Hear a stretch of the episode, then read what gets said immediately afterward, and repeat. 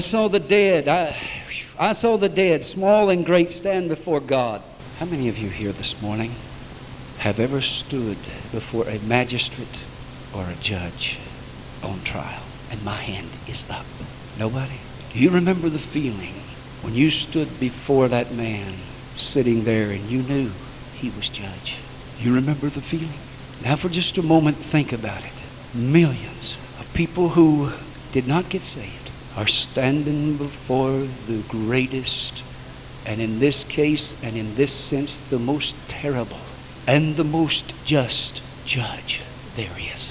When the Holy Ghost comes down, conviction sets in to where you sit. And for just a moment this morning, I pray the Holy Ghost will take believer and unbeliever, sinner and saint, saved and backslidden, to that place in eternity where all of those who are unsaved and that are not regenerated by the power of the Holy Ghost will stand before that august judge, Jesus Christ or God, either one you choose. And there before Him, they will feel absolutely helpless, totally naked, and without excuse.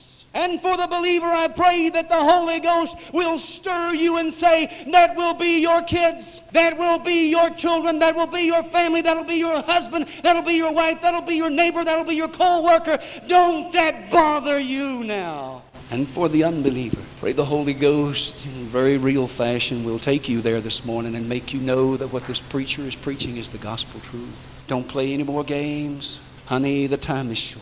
You say, preacher, you're trying to scare the hell out of me. Son, I want to tell you something. If Jesus was here, He would. I'd much rather do that than have you go, God forbid, go to that place. The books were open. The charges are read. I stood before that little old magistrate.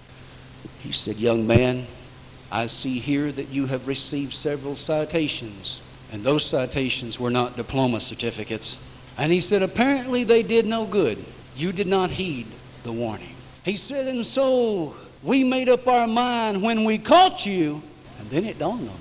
They've been monitoring me and watching me. When we caught you, we're going to teach you a lesson. And he said, therefore, if tickets do not do any good, I sentence you to spend the weekend in the county jail.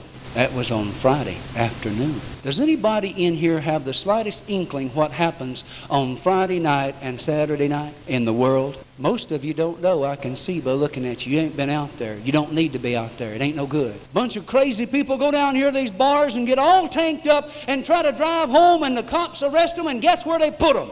They come in there and they puke all over the place, and they create such a stench you can't hardly live.